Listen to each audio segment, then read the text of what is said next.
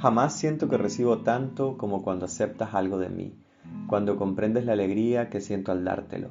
Sabes que mi ofrecimiento no busca que estés en deuda conmigo, sino vivir el amor que siento por ti. Recibir con gracia quizás sea la mayor forma de dar. No puedo separar una cosa de la otra. Cuando tú me das algo, yo te doy el recibirlo. Cuando tomas algo de mí, siento que soy yo quien recibe canción de Ruth Bevermeyer titulada Giving To y que forma parte del álbum Giving To de 1978. Hola amigas y amigos, he querido empezar con este pequeño trozo de la canción de Ruth Bevermeyer que me encanta muchísimo y que fue la que nos leyó nuestro amigo Francisco Taratiel de Zaragoza en el episodio número 4. Y es que el día de hoy estaré retomando la segunda parte de ese episodio en el cual estuve abordando el tema del voluntariado como filosofía de vida. Y por supuesto, al igual que en ese episodio, hoy también tengo a un invitado especial que dedica parte de su vida al voluntariado.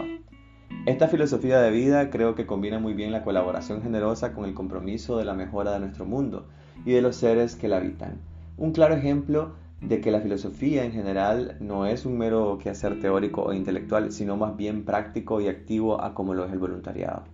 Recuerdo que a principios de mayo, cuando publiqué esta primera parte del episodio del voluntariado como filosofía de vida, pues prácticamente estábamos en cuarentena por causa del coronavirus y te invité en ese momento a que alguna vez te animara a tomar la iniciativa en realizar algún tipo de voluntariado y pues espero que ahora que estamos saliendo poco a poco de esta pandemia ya podamos implicarnos en algún tipo de actividad voluntaria y que sea para ayudar a otros seres humanos que probablemente tengan algún tipo de necesidad y también a la naturaleza, que tanto lo necesitamos, porque en realidad todos y todas también somos naturaleza.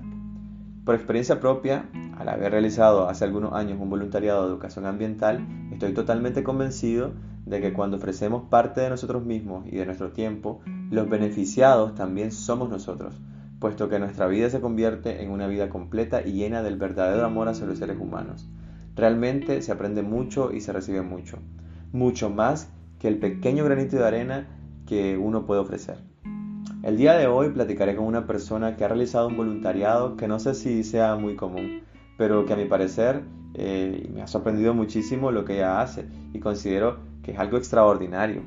Estela Millán es fundadora de la ONG Bienestar Emocional que forma parte de la coordinadora Enlazados y que a su vez la componen 16 ONGs y en palabra de la propia Estela, ella cree que todas las personas, por mucho que se hayan equivocado en su vida, merecen una segunda oportunidad.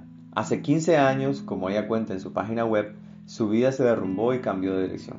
Una vez por semana, los días miércoles, acude voluntariamente al centro penitenciario de Suera, en Zaragoza, España, para intentar trabajar con los presos, allí donde no se puede llegar en el día a día penitenciario.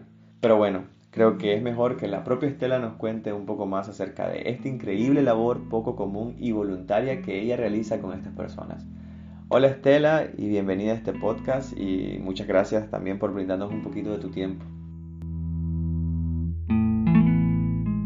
Pues hola Edwin, Jolín, qué maravilla todo lo que has leído, qué bonita esa, esa canción que no la conocía, pero plasma perfectamente lo que es eh, la labor voluntaria y bueno, pues espero contaros ahora en este ratito pues un poco de todas esas sensaciones que, que bien dices que suponen para una persona que se dedica a ayudar a los demás. O sea, me emociona escucharte todo lo que has dicho y que en realidad pues, pues es así, ¿no?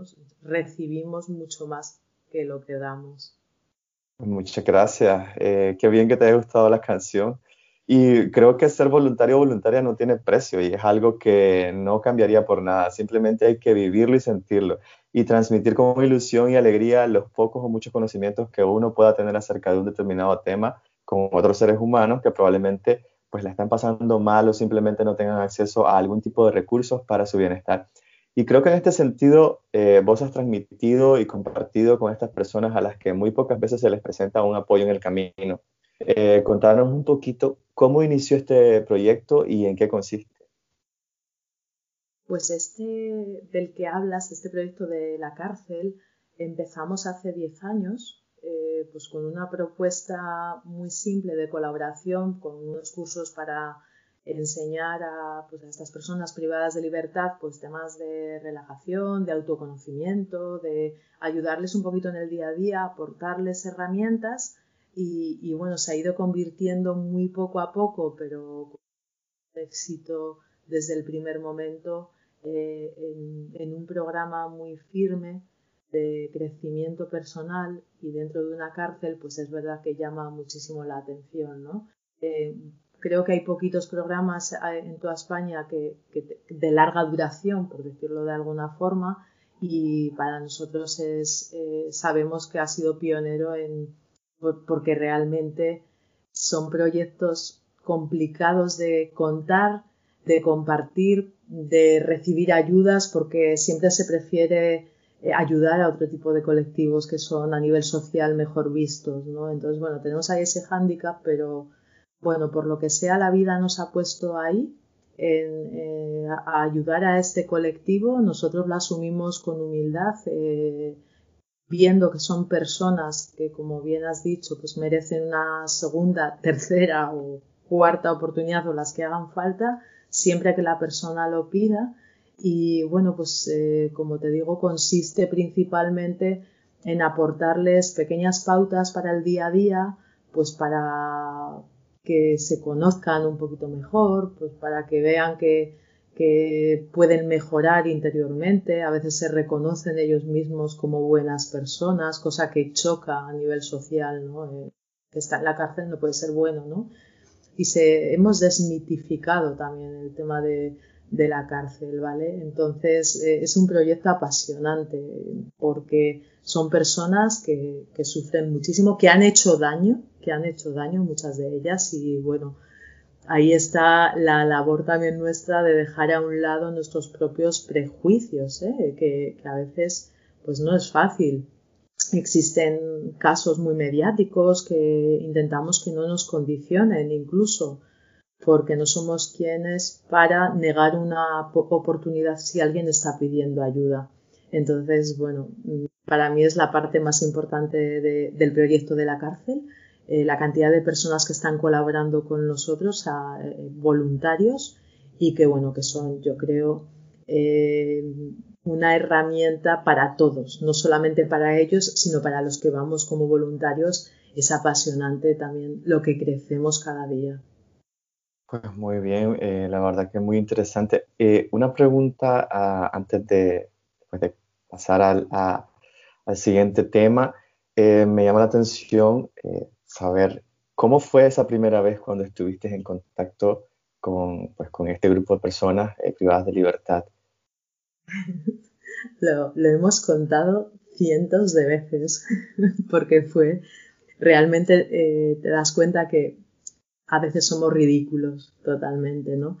Nosotros entramos con, un compañero, con Oscar, la primera vez eh, con miedo, es lógico, con cierto miedo. Eh, imagínate cada vez que se iban cerrando puertas, eh, que se cierran muchas puertas hasta que entras al lugar donde se dan las clases. Dimos una charla para un salón de actos pues totalmente lleno, pues habría 200 personas. Imagínate hablarles de temas esos de relajación, de crecimiento personal. Algunos nos miraban con unas caras increíbles. Y siempre recuerdo la anécdota de llevar una especie de mochila así como agarrada muy fuerte pensando que me la iban a quitar, ¿no? Y, esa anécdota la hemos contado durante años y años que se han reído muchísimo. De hecho, alguien dijo, oye, llevas la mochila abierta, cosa que te dan ahí como un zarpazo de realidad, ¿no? Porque, no sé, entramos con muchos prejuicios mm, porque nos dejamos condicionar con la información que hay. Y yo creo que la cárcel es para, para las personas que intentan ayudar, humildemente, de, con lo que saben, con lo que pueden, pues es uno de los lugares más seguros, porque no hay nada más impresionante para ellos. A mí la cantidad de veces que en estos 10 años me han dicho, todavía existen buenas personas. Tú imagínate que lo diga alguien que está en la cárcel, son las paradojas de la vida. Entonces siempre recuerdo ese primer día expectante, nerviosa. Mira, ahora al recordarlo se me ponen todos los pelos de punta porque fue súper emocionante la cantidad de gente que se acercó a darnos las gracias sin conocernos, a, decir, oye, yo lo que hagáis me apunto, eh, me encanta porque me siento mal, no duermo, no sé, son, se les mueven muchísimas emociones y no hay, lamentablemente, no hay tantos profesionales dentro porque son al final 1.300 personas, ¿no? Entonces, a veces, pues es imposible llegar a todos. Y las actividades que realizan todas las ONGs lo que hace es pues, ser un complemento muy importante para todo lo que propone instituciones penitenciarias. Claro, y precisamente pues por eso te, me llamaba la atención, porque yo digo, siempre eh, el, primer día es lo más complejo, por así decirlo, y pues, bueno, pues qué interesante, ¿no? Y retomando lo que, hace, lo que he leído en tu web, estelamian.es, mencionas que lo único que tienes claro es que no terminamos de aprender nunca, pero que nos vamos especializando. Eh, me gustaría saber, eh, o si quieres compartirnos, algún aprendizaje que hayas adquirido con todos, eh, en todos estos años que llevas de labor voluntaria con estas personas. Pues sí, tendríamos para seis horas de aprendizaje total, pero bueno, intentaré resumir. Eh, una de las cosas más importantes que allí te das cuenta es de que todos nos equivocamos, todos. O sea, no hay nadie en esta vida que no se equivoque. Eh, dependiendo también de las circunstancias eh, individuales de cada uno, mm, se lleva a tomar decisiones un poco erróneas lo que también nos, acerca a nuestra propia vida, a nuestro propio aprendizaje, que también nos equivocamos a la hora de, tomar decisiones. He aprendido mucho sobre la gratitud. Eh, cada vez que ellos nos agradecen de corazón, creo que uno de los aprendizajes más bonitos que, que estoy y sigo con ello, porque a mí me encanta indagar en, pues en la mente, en el corazón de las personas con las que trabajamos, porque es de la única manera que, que no colectivo, o sea, no en el grupo, sino individualmente, de la única persona que puedes llegar a aportarles algo cuando sabes que has tocado su corazón. ¿no? Y algo que me ha sorprendido muchísimo es que somos muy parecidos, somos muy, muy parecidos porque nos unen a las personas del grupo, ¿vale? Nos une algo importantísimo que es la sensibilidad. Entonces, mm, nosotras lo hemos orientado eh, o hemos orientado esa sensibilidad a la ayuda a los demás, a la comprensión del ser humano, a la comprensión de las emociones y ellos la, han utilizado para defenderse o para atacar. Eh, entonces, cuando te das cuenta como que das en el clavo ahí, ¿no? Ay, ostras, pues sí es verdad, he manejado mal mi sensibilidad.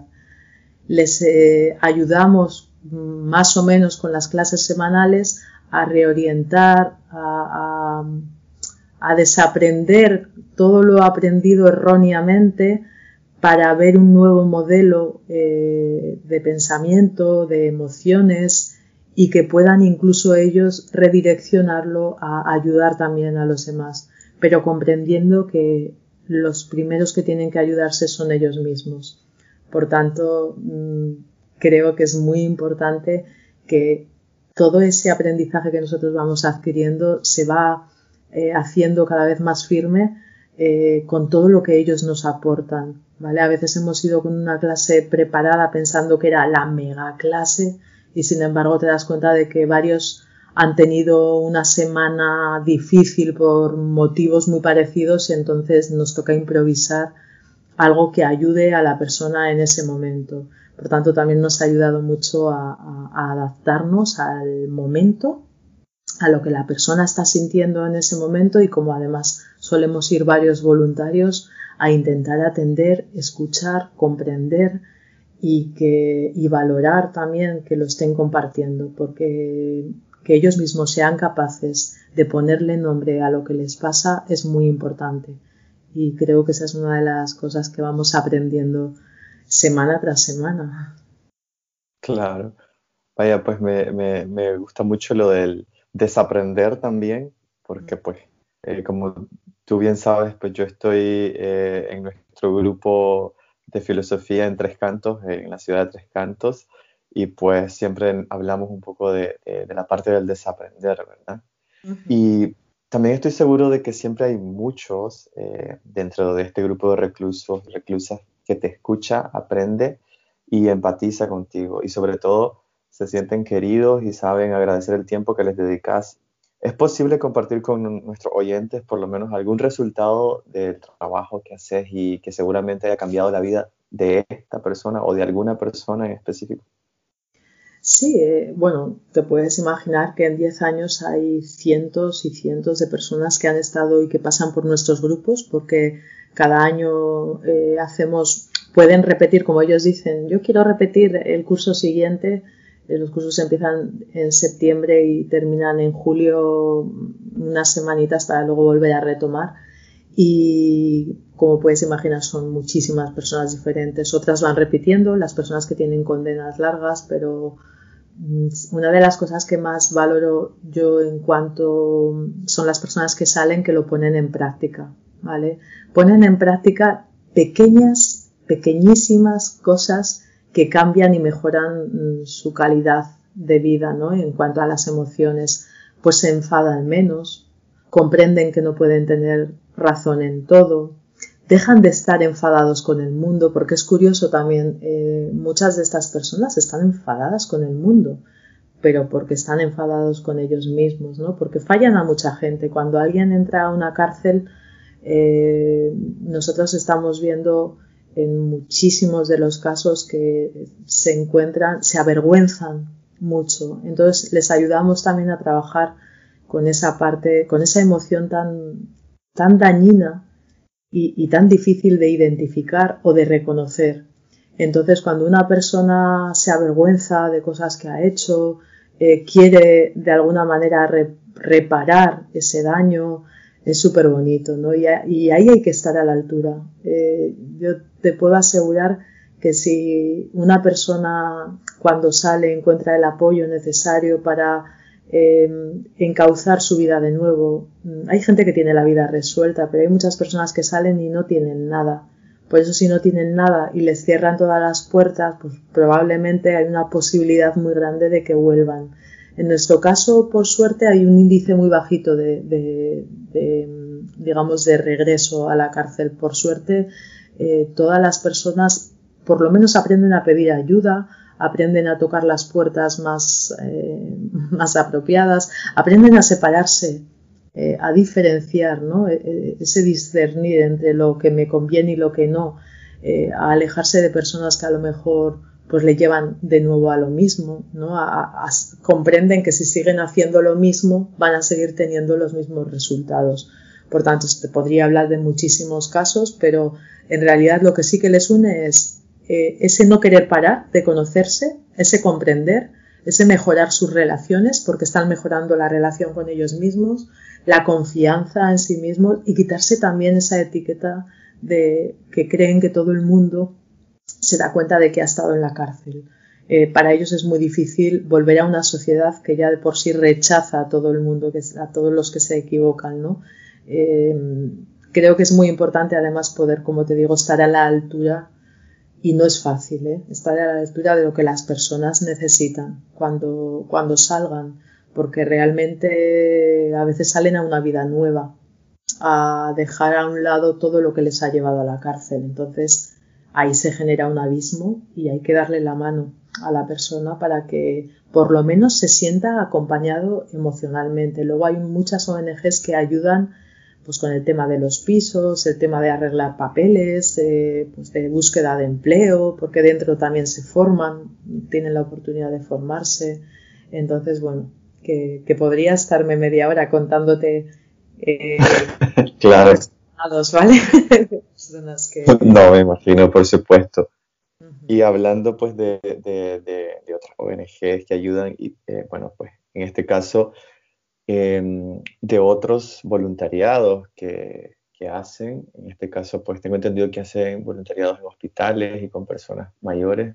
¿Me podés em, compartir un poquito de qué es lo que hacen y cuáles son los otros voluntariados?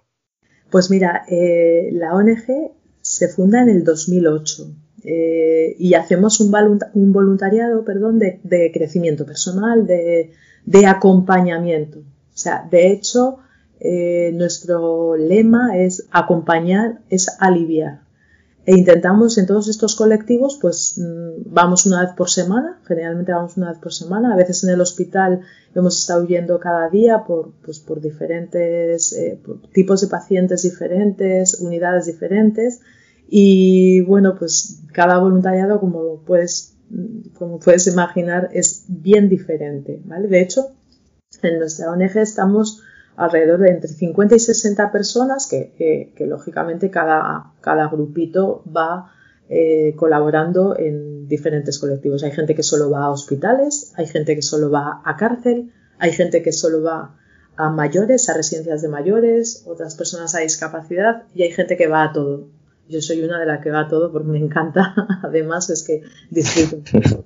¿Vale? Entonces, eh, tenemos que saber muy bien nuestro lugar. El lugar del voluntario cuando va a una entidad eh, social, pues tiene que saber cuál es el lugar que le corresponde. Si es acompañar un ratito a la semana, pues estamos acompañando un ratito a la semana sin influir y sin afectar para nada en las actividades del centro. En sí es muy importante. Nosotros tenemos unas pautas para todos los voluntarios como si fuera una normativa, por decirlo de alguna manera, para que cada uno de nosotros asuma nuestra parte de responsabilidad social, ¿no? En eso y no meternos donde no nos llaman, ¿vale?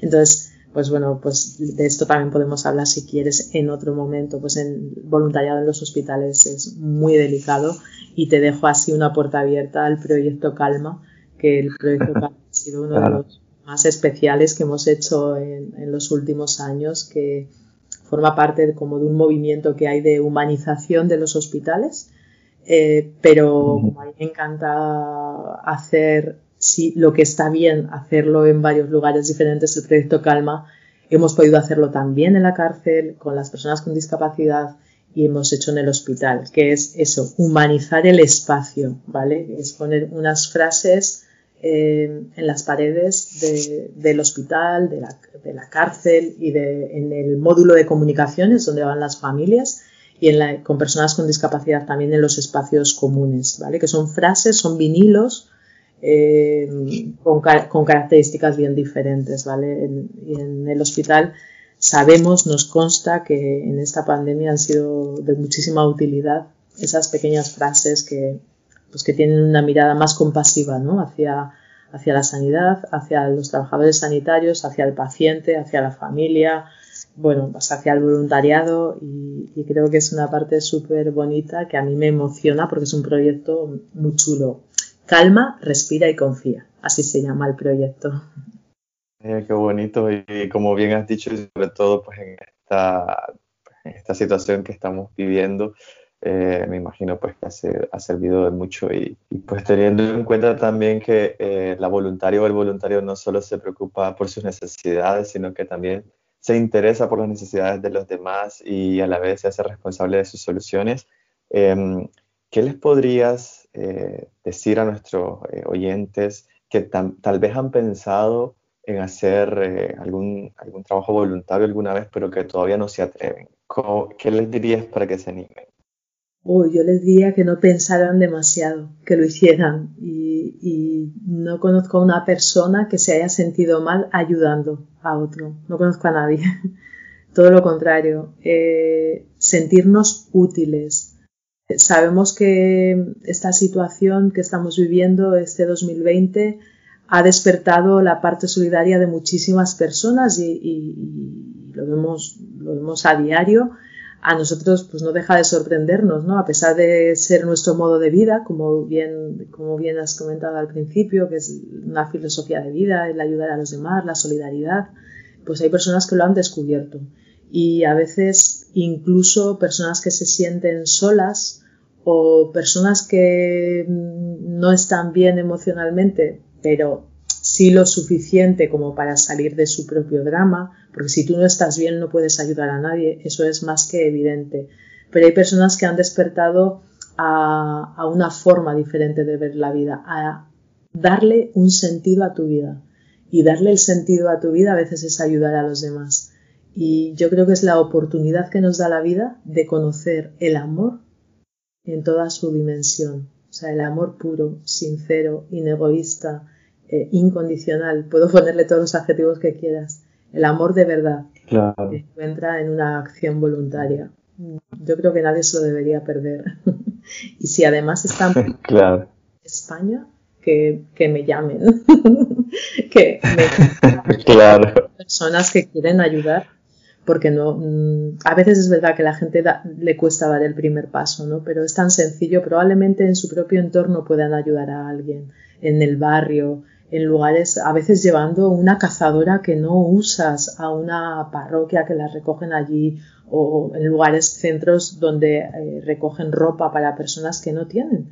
Porque es verdad que uno piensa que para hacer una acción voluntaria tiene que, wow, hacer cosas, juegos malabares y luego es más sencillo de lo que crees bajándole un bocadillo a la persona que, está, que realmente tiene hambre.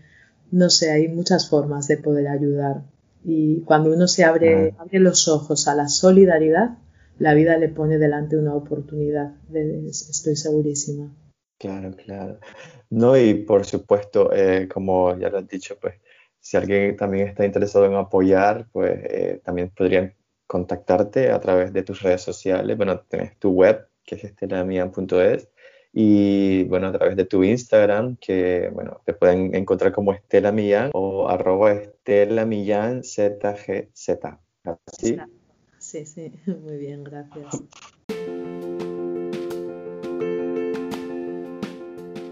Pues, pues muy bien. Y, y, la verdad, pues que eh, te agradezco por tu tiempo, me quiero despedir. bueno, espero pues que tengamos otra oportunidad para conversar sobre este otro proyecto en los hospitales. Eh, vamos a ver cuándo podemos tener la oportunidad de, continuar porque, bueno, pues tienes mucho por, por contarnos acerca de, estos proyectos y otros que haces. Y pues quisiera finalizar con esta frase de, de Francisco, nuestro amigo de Zaragoza, el otro día nos decía también que hay que ser feliz haciendo el bien. Creo que pues, el voluntariado es un reflejo perfecto de eso. Así, que te agradezco mucho por tu tiempo. Pues muchísimas gracias a ti también, Edwin, por la oportunidad de, de contar algo que me apasiona. Y así es, o sea, uno encuentra la felicidad de la forma más simple que es haciendo el bien. Y si tú haces el bien en el día a día, te aseguro que descansas muchísimo mejor que tienes una sonrisa que aparentemente aparece sin motivos y bueno, pues yo creo que es un regalo de la vida el poder ayudar a los demás. Así que gracias a ti por mostrarlo, por, por contarlo al mundo también y, por invitar a la gente a, a, que hagan esa pequeña reflexión de qué puedo aportar al mundo, ¿no? Claro, por supuesto, pues muchas gracias y pues esto ha sido todo por hoy y esperamos pues continuar en, otro episodio eh, conversando acerca de estos proyectos. Eh, te invito a que te, que, bueno, que, te suscribas a las redes sociales de, la mía. También en YouTube te pueden encontrar, ¿no?